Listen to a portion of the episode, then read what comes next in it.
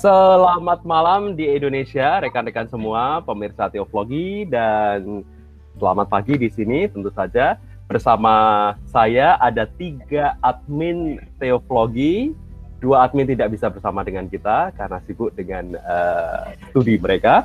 Dan uh, saya ingin menyapa dulu dari Indonesia dan juga dari Australia. Yang dari Indonesia Ibu Jessica. Selamat malam Bu Jessica. Selamat Sis malam. Jessica gitu kan supaya lebih paling egaliter nggak Bapak Ibu. Iya, selamat Halo, malam. Sis Jessica, selamat malam. Dan dari Melbourne dari Australia saya mau menyapa dulu uh, Bung Daniel si Hombing. Selamat malam. Ya. Halo. Sekarang di Melbourne jam 11 malam ini. Iya. Ya, sebelum istirahat, jadi teologi pengantar istirahat buat Bung Daniel nanti. kita akan bercakap-cakap juga dan bintang tamu kita saat ini yang istimewa yaitu Bung David Tobing. Siapa beliau? Beliau adalah dosen di dosen filsafat di Universitas uh, Pelita Harapan, alumnus uh, STF Triarkara. Jadi orang yang berpikir filsafati ini. Bung David, kami menyapa dulu. Iya, iya, iya, iya. Bung Nindyo, oke. Oke, terima kasih untuk waktunya sudah diberikan untuk kita iya. bercakap-cakap di dalam teologi ini. Nah, ya. iya, gini nih kita akan bercakap-cakap mengenai uh, concern riset yang Bung David ini sekarang ini tengah geluti, yaitu mengenai ketionghoaan, uh, masalah etnis Tionghoa. Nah, kita tahu bahwa sejarah etnis Tionghoa itu memang uh, up and down begitu ya, begitu banyak uh, dinamika dan liku-liku uh, etnis Tionghoa di Indonesia. Nah, tapi pertama-tama kami ingin tahu ini apa yang membuat Bung David sendiri tertarik untuk mencoba masuk ke dalam uh, khasanah ini atau riset ini. Apa latar belakangnya? Nah, silahkan Bu David. Iya, latar belakangnya sangat insidental ya, sangat sangat apa kontingensi lah kalau bahasa kerennya ya. Kebetulan. Kebetulannya karena uh, jadi di gereja itu GKI Gading Serpong mm -hmm. ada bedah buku bedah buku tentang warisan kelam Tionghoa itu yang ditulis pendeta GKI ya sekarang sudah emeritus nggak salah Pak Robi Chandra Nah, ada buku itu. Lalu uh, saya diminta, ada dua orang lah kira-kira, diminta untuk bicara tentang buku itu. Nah, ya saya baca. Jadi sebetulnya uh, kalau dikatakan riset menurut saya terlalu luas juga ya, karena kalau saya mendefinisikan yang saya tulis ini sekedar review buku ya, review buku yang berbicara tentang Tionghoa. Karena saya kira kalau saya baca-baca beberapa literatur tentang Tionghoa sebetulnya banyak juga ya ahli tentang persoalan itu ya. Misalnya kalau kalau ya Pak Robi Chandra sendiri lalu eh, Mas Didi ya Yayasan Nabil kalau saya tidak salah gitu ya atau eh, UGM itu ada sejarawan muda gitu ya. Dia S2-nya S1-nya UGM, S2-nya di Utrecht atau apa di Belanda ya. Ravandoli atau Lee siapa saya kurang tahu. Itu juga saya kira bermutu ya. Kalau dibanding saya sebetulnya. Kalau hmm. untuk isu itu. Nah jadi uh, lalu kalau ditanya di, di, di, ditanyakan apakah ini concern saya saya nggak nggak bisa menjawab juga ya karena ya review buku itu kan ya saya review. Jadi posisinya pertama review dan memang melalui review itu uh, saya menemukan banyak hal yang menarik tentang tadi seperti dikatakan uh, Mas Nindyo tadi ya. Itu reviewnya ketemu memang banyak hal-hal menarik tentang, tentang etnis Tionghoa ya. Yang ya dia sesuatu yang menempati posisi yang unik gitu ya. Yang unik dalam pengertian kalau mau secara lebih sering sekali mendapatkan diskriminasi nah kira-kira latar belakangnya sesuatu yang insidental, sesuatu yang tiba-tiba saya diminta buat review, saya mesti baca, lalu saya baca, saya temukan yang menarik, saya coba cari lagi, cari lagi, dan akhirnya ya sebetulnya ya saya juga udah sampaikan kepada sis Jessica itu ya ya ini sebetulnya materi yang sempat saya kirim itu sebetulnya 2017. Oke. Okay. Jadi sangat sangat ini ya. Sementara ya kira-kira begitulah. Iya, iya, iya. Nah, ya, ini, uh, kita masuk kepada satu hal yang tadi dikatakan oleh Pak David, walaupun uh, ini insidental ya, begitu ya, Bung David ya, tetapi iya, iya. menarik, iya. menarik begitu ya. Apa yang menarik dari temuan Bung David setelah sedikit meriset mengenai uh, Tionghoa ini? Silahkan. Ya, menariknya sebetulnya uh, etnis Tionghoa itu kalau kita pakai acuannya uh, bukunya Pak Robi ya, itu di Indonesia itu sudah lama sekali ya. Abad ke-7 atau saya lupa persisnya ya, tapi abad ke-7 dia bahkan mungkin lebih tua lagi dari abad ke-7 sudah ada. Jadi uh, sebelum imajinasinya begini, kalau kita mau melihat imajinasinya sebelum masa kolonial, artinya sebelum kedatangan Belanda, sebelum Cornelius de Houtman dan kawan-kawan lagi deh, itu sudah sudah sudah ada etnis Tionghoa dan sudah terjadi peleburan. Itu sebelum masa eh, sebelum masa kolonial ya. Ada ada prakolonial, ada kolonial, ada postkolonial. Postkolonial setelah Indonesia merdeka sampai sekarang. Itu fakta yang luar biasa menurut saya. Jadi ada asimilasi itu sudah lama. Lalu kalau ditelusuri lagi lebih jauh, saya kira ada diserta dari UGM juga yang menyatakan sebetulnya kayak kita ambil sejarah uh, uh, biasanya dikenal di dalam tradisi Nadatul Ulama gitu ya. Ada Wali Songo. Wali Songo itu lima atau empat dari sembilan Wali Songo itu adalah keturunan Tionghoa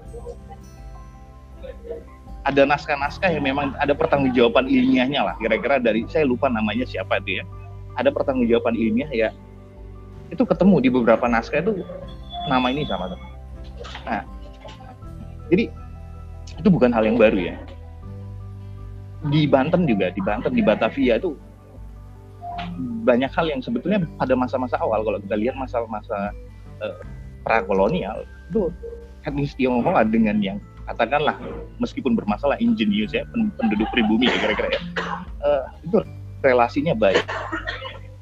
Bukan relasi kekerasan nah, lalu pertanyaannya kalau kita lihat kan di masa sekarang relasinya itu kan tidak baik ditandai oleh diskriminasi gitu kira-kira ya kalau kata kunci nah, pertanyaannya justru kan muncul itu ya kalau dulu baik mengapa sekarang buruk pertanyaannya begitu Nah, Robi Chandra, kalau saya mengutip Robi Chandra, ya itu sebetulnya karena muncul narasi miring. Kalau dilacak lagi, narasi miring itu munculnya apa? Narasi miring itu muncul ya eh, pada zaman kolonial, yang bisa dinyatakan tuh pada zaman kolonial.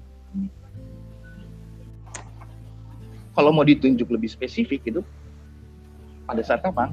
Sebetulnya pada saat perang Pangeran Diponegoro ya uh, itu paralel dengan saya belum cek ya, tapi memang ada paralel dengan Peter Carey ya yang menyelidiki tentang Diponegoro. Jadi pada saat perang melawan kolonial itu Pangeran Diponegoro dikabarkan gitu ya uh, bersetubuh dengan orang Tionghoa gitu, dan itu mengakibatkan kekalahan. Pada saat itu kira-kira setelah itu jangan jangan jangan kira-kira gitu. Itu jadi narasi miring itu di zaman 1825 1835 itu. Terus terbawa. Terus terbawa sampai kepada sampai ke zaman kemerdekaan.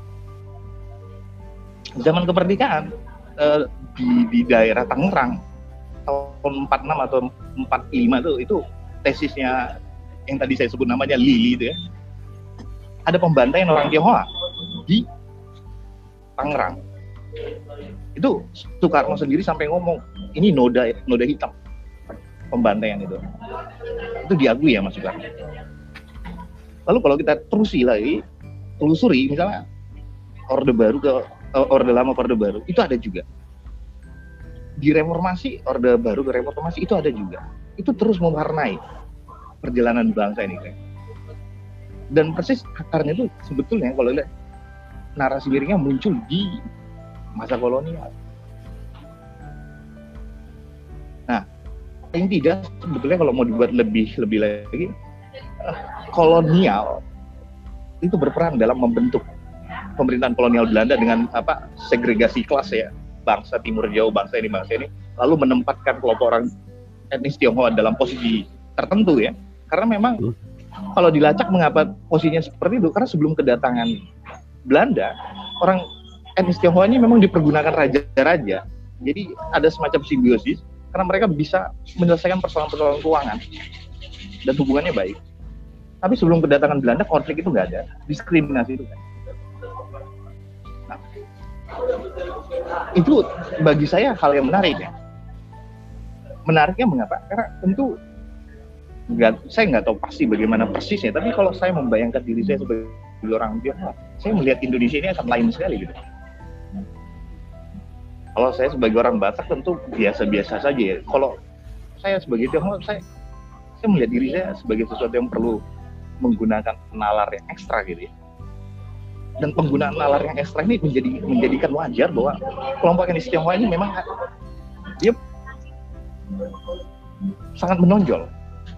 Survive itu umumnya ya tentu ada yang misalnya daerah katakanlah kalau disebut juga kawasan Cina Benteng itu kan jenis Tionghoa yang yang secara ekonomi tidak tidak tidak menonjol tidak tinggi ya tapi itu ada dan itu punya sejarah panjang juga sebetulnya kalau dia dibanding etnis-etnis Tionghoa yang lainnya. Nah, mereka hidup di wilayah eh, katakanlah lapangan ekonomi gitu ya. Iya karena memang mereka mengenali dirinya secara lain gitu. Uh, saya kira itu temuan yang menariknya menurut saya ya. Yang yang menurut saya saya selama selama ini ya dia tahu ada diskriminasi tahu tapi kok bisa begitu tidak berpikir sampai ke situ ya? Tapi setelah menemukan banyak. Karena di situ ada persoalan saya siapa lalu lebih luas lagi kan sebetulnya ini bangsa apa sih sebetulnya? Lalu ini bangsa mau ke mana? Endingnya bagaimana hmm. jadi hal-hal seperti itu menjadi sesuatu yang menarik gitu bagi saya Ya, wah, begitu Terima kasih, terima kasih. Uh, ya, menarik yang sangat clear. Nah, saya mau berikan kepada rekan-rekan ini, mungkin Bung DS yang uh, tertarik untuk memberikan respons, silakan, Bung DS. Ya. Atau Bu Jessica juga silakan, jump in saja.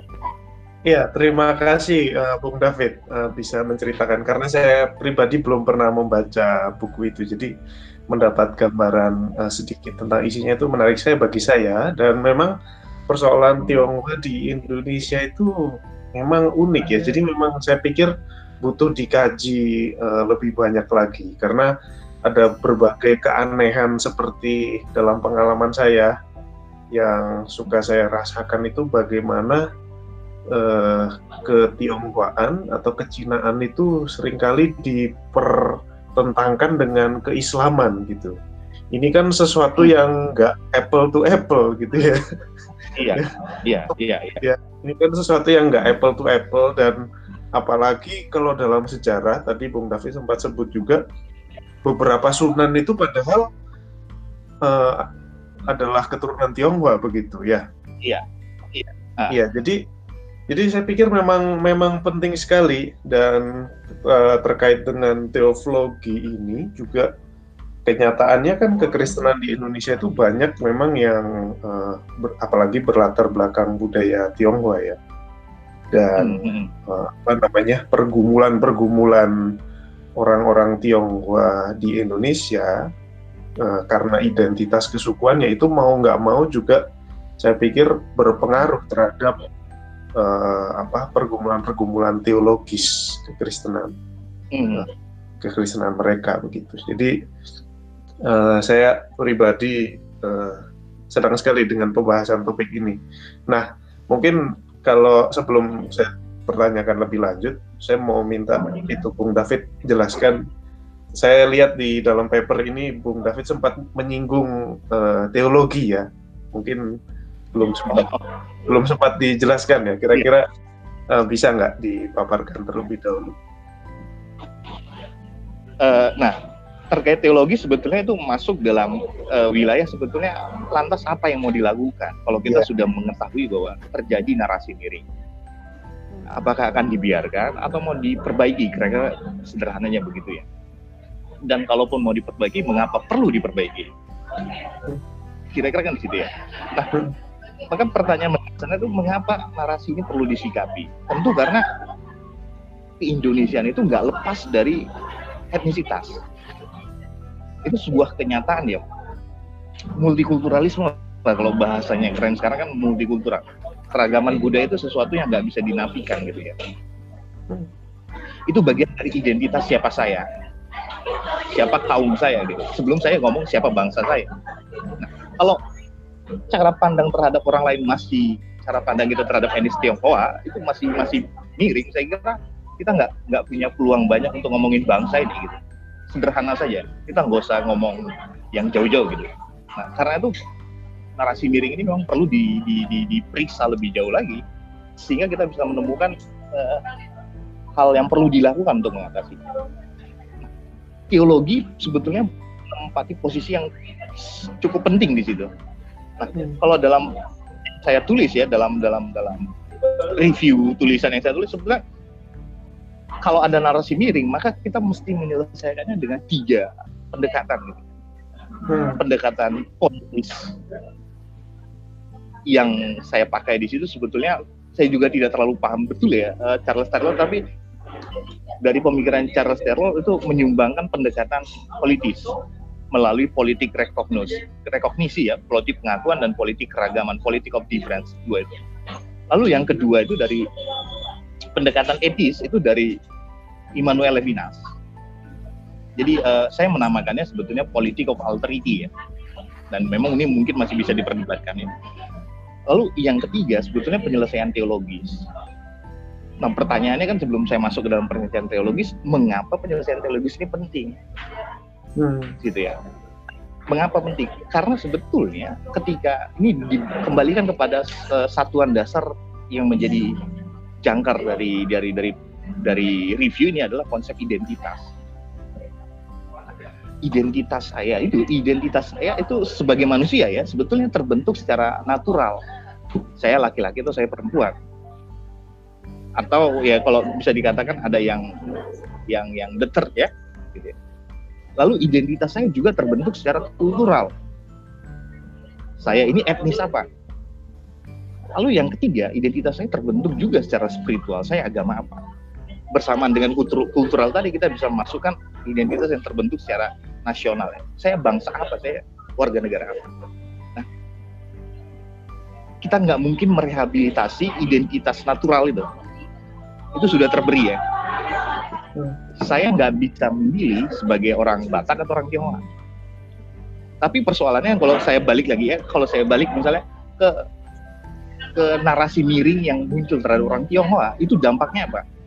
begitu mereka terlahir sebagai Tionghoa, maka sudah terkena narasi miring. Dengan kata lain, begitu dia masih janin saja itu sudah potensi dia terkena narasi miring itu sudah ada. Bahasa lebih tajamnya lagi. Terlahir sebagai Tionghoa dengan demikian terlahir ke dalam situasi ketidakadilan. Hmm. Loh, kalau terlahir situasi ketidakadilan, kita mau ngapain lagi? Kita nggak akan dapat dalam posisi yang setara dengan orang lain. Sudah pasti tuh ya nah maka kita nggak bisa ngomong tentang identitas naturalnya mesti di, di, di, diakalin nggak bisa maka yang mesti bisa di, di, dilihat ya itu ada identitas kultural identitas nasional gitu ya. Lalu identitas spiritual karena itu penyelesaian teologis menjadi bagian tak terpisahkan.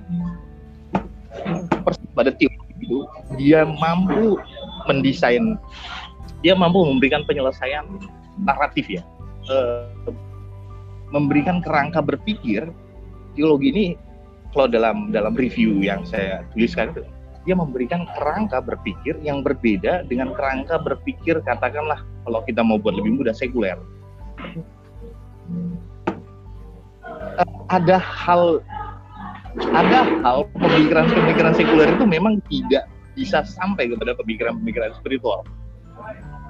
Suka suka atau tidak suka paling paling gampang ini sebetulnya saya mau ngambil contoh misalnya pengampunan ya forgiveness forgiveness itu akarnya bukan filsafat. Pengampunan itu akarnya bukan filsafat. Pengampunan itu akarnya adalah teologi. Lebih harus jauh ada lagi. transcendensi ya. Kenapa? Kenapa, Bung Demes? Harus harus, harus ada transcendensi. Oh, harus nah, ada transcendensi. Ya. Lalu yang kedua sebetulnya eskatologi. Eskatologi itu agak sulit ditemukan di dalam filsafat. Kalau kita tariknya ke Yunani, eskatologi itu justru ketemu di wilayah teologi. Nah, karena itu memang penyelesaian teologi menjadi penting karena teologi memberikan kita cara melihat dunia yang lain melalui apa? Melalui narasi suci, ya, narasi sakral. Ya.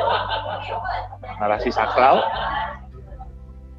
eh, narasi sakral, narasi keselamatan itu bahwa saya sudah diselamatkan, bahwa saya sekalipun berdosa, gitu ya, kira-kira kan gampang ya kepada Tuhan, tapi Tuhan mengampuni saya.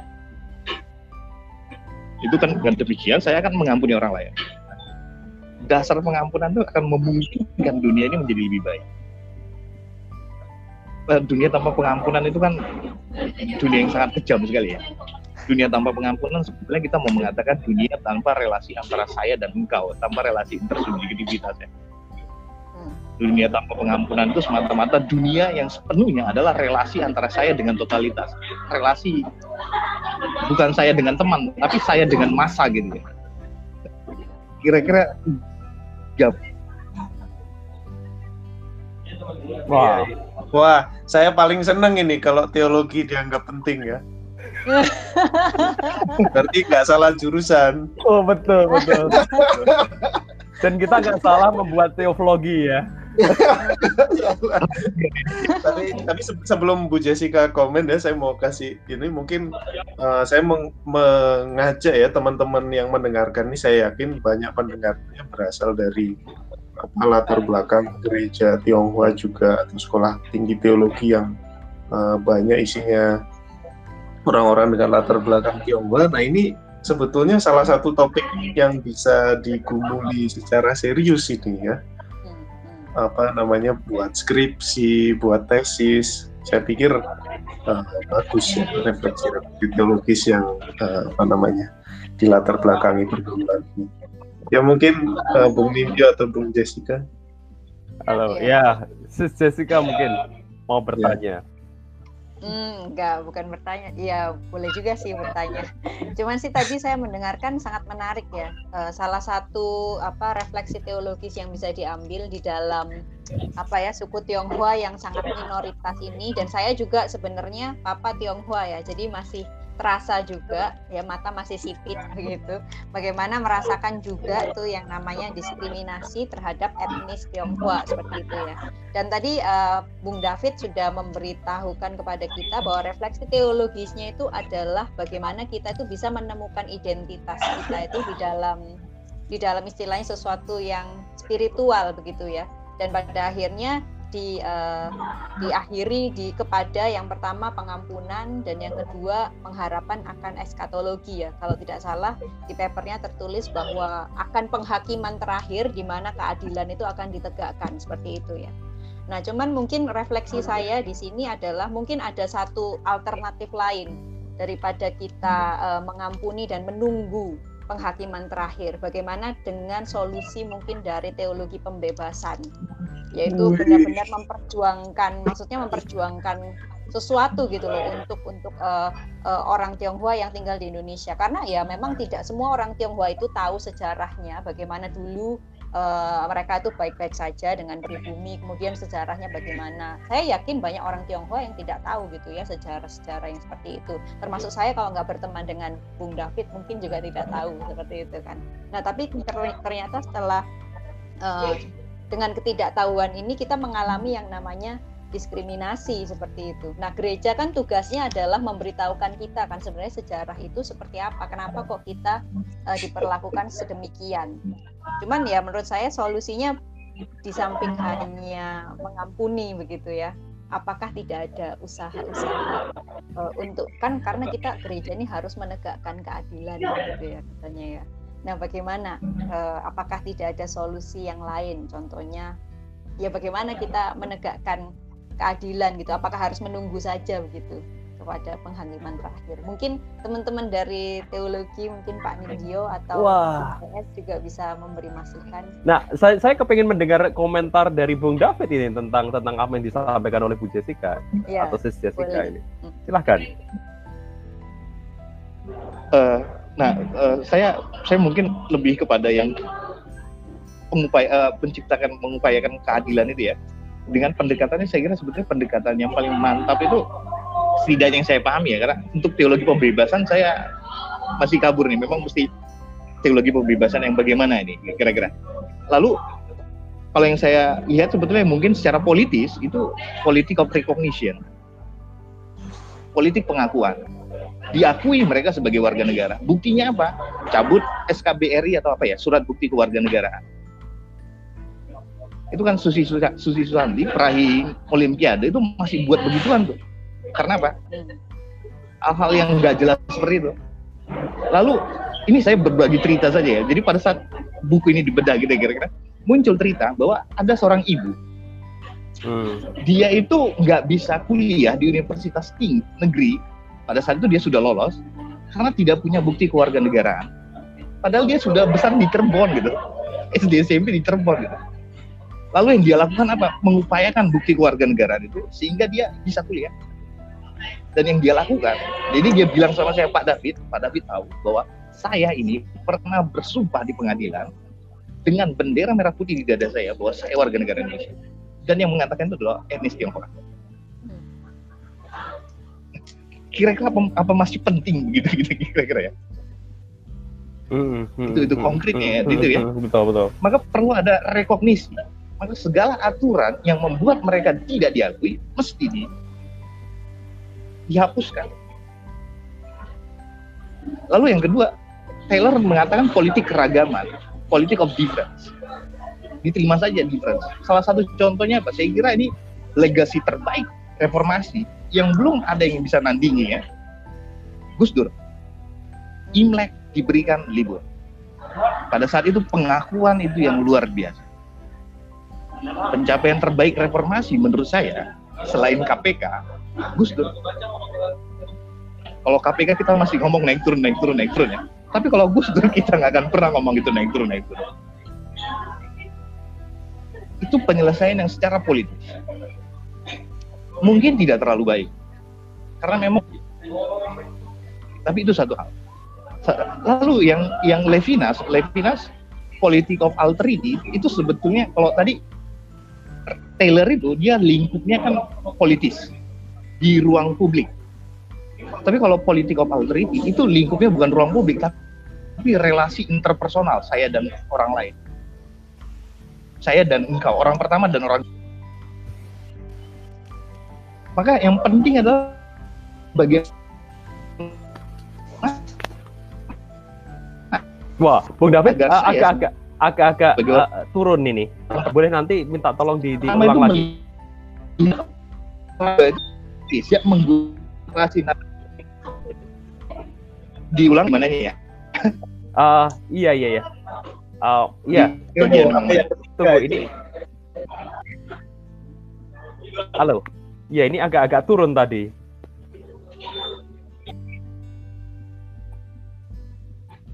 Ya, uh, teman-teman tadi kita melihat agak-agak turun ya. Jadi jadi dari uh, sekarang masih ngelek juga ya kayak. Iya masih masih ngelek. Masih ngelek secara jaringan ini Bung David ternyata. Oh, ya. Tetapi menarik uh, apa yang disampaikan oleh Bung David tadi sudah menyentuh kepada tataran yang praktis bahwa perlakuan terhadap orang-orang Tionghoa itu jelas sekali terjadi sekarang ini. Dan apakah masih diperlukan diskriminasi seperti ini di kalangan uh, bangsa sendiri begitu kan?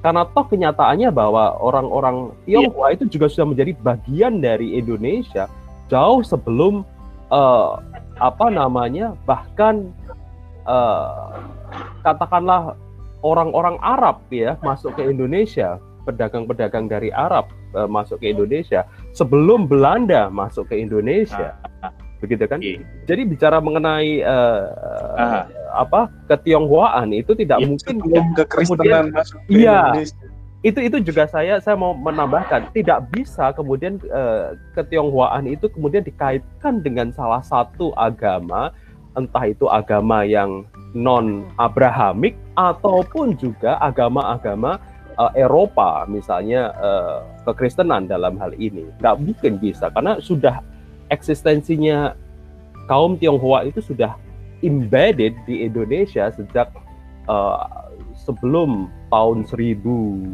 Masehi, tahun uh, 700 800-an begitu kan tadi seperti disinggung oleh Bung David. Iya.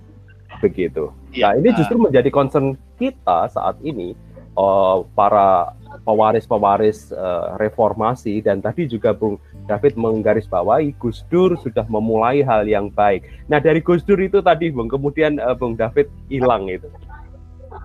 Oh, dari Gus Dur ya. Nah, Gus Dur itu politik of difference ya. Politik dia masih difference. Wah, ini turun jawaban masih ini. turun lagi. Hmm. politik Wah, masih turun ini Bung David, masih down ini. politik of difference ya. Iya. Iya, iya, iya, iya. Oh, ini maksudnya gimana ya? Eh, apa namanya? Jaringan internet Halo? Bung David. Halo? Ya. Jaringan internet Bung David ini kayaknya agak turun ini. Yang harus dilakukan apa ya? Enggak, enggak, enggak- jadi enggak, enggak, enggak, enggak perlu melakukan apa-apa. Itu bukan kesalahan Bung David, tetapi karena karena itu terjadi berkali-kali Iya, di teologi. Jadi bukan hanya di Indonesia, tetapi juga di Amerika juga kami mengalami hal yang sama, gitu kan. Di Melbourne Iya, juga pernah mengalami hal yang sama. Nah Jadi- ini ini ini Nggak ini. Nih. Nah, oke Silakan. sudah ya? Atau Ya. udah oke ya? Ya, sudah. Oke. Kalau tadi eh, itu kan Charles Taylor ya, itu pendekatannya penyelesaiannya politis ya. Kerangkanya ruang publik.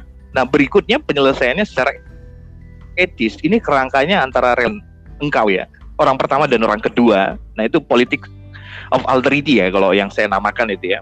Nah, politik of alterity sebetulnya bagaimana kita mengembangkan kesadaran atau ke- lebih tepatnya sensibility ya, moral sensibility, kepekaan etis terhadap orang yang berbeda dengan kita dalam hal ini tentu saja mereka yang beretnis Tionghoa.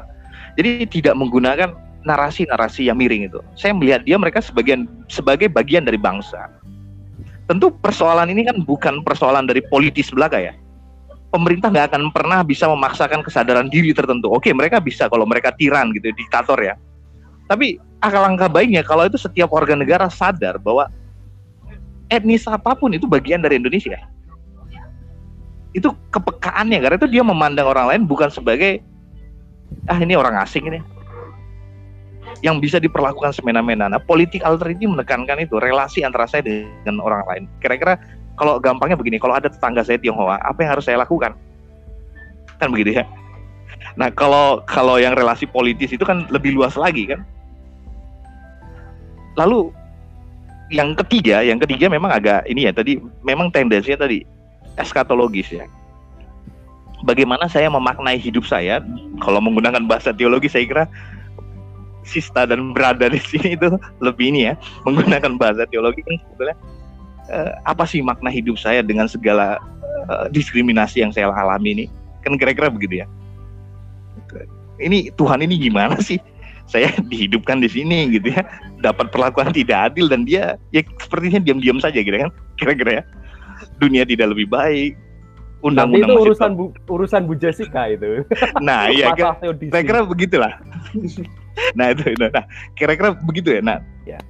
kalau saya menggunakan Miroslav Volk justru di situ teologi memberikan kerangka bagi kita untuk memaknai keberadaan hidup kita di dunia ini memaknai sekaligus juga membuka peluang untuk memperbarui lah memperbarui dunia ini ya membuatnya jadi lebih baik lah kan nah kira-kira begitu maka saya kalau dengan teologi pembebasan saya kira ini memang agak saya mungkin ini masuknya spekulasi saya ya. Kalau teologi pembebasan itu kan persoalannya basis material kira-kira ya. Tapi kalau yang yang Tionghoa ini itu problem identitas. Jadi kira-kira kalau pakai kerangka Marx ya ini lebih masuk ke dalam suprastruktur ya. Bukan pada pada basis. Nah kalau kira-kira kalau teologi pembebasan dipahami dalam kerangka pembebasan dari basis material kira-kira ya, yang ya, kapitalistik yang itu saya kurang tahu juga bagaimana. ya. Ya, ya, Ini problem pada wilayah identitas. ya, ya, ya. ya. Ya, Ada oh, kaitan mungkin, kaitan Ya. mungkin, ada Ya. kaitan mungkin karena kalau dikatakan eh, para betulnya dengan kasus Yahudi ya. Hmm, walaupun nggak telat tapi saya kira bisa didekatkan karena apa? Karena Yahudi itu menguasai ekonomi kira-kira sebelum perang dunia kedua. itu. kekuasaan apa mereka menguasai dunia ekonomi, menimbulkan sentimen dan seterusnya. Iya. Agak mirip dengan seni belakang. Iya. Karena uh, ya uh, menarik sekali percakapan kita dan merespons men, men apa yang tadi dikatakan oleh Bung David dan ini memang uh, waktu kita sangat terbatas tetapi teologi pembebasan sendiri ada banyak ragamnya begitu kan teologi pembebasan iya. kulit hitam itu juga teologi pembebasan kemudian juga Palestina misalnya lalu kemudian Yahudi Mark Ellis yang tinggal di uh, daerah sini juga itu uh, pembebasan orang-orang Yahudi gitu. Jadi banyak sekali bicara mengenai teologi pembebasan bahkan sekarang ini juga merambah ke uh, teologi pembebasan Hindu begitu.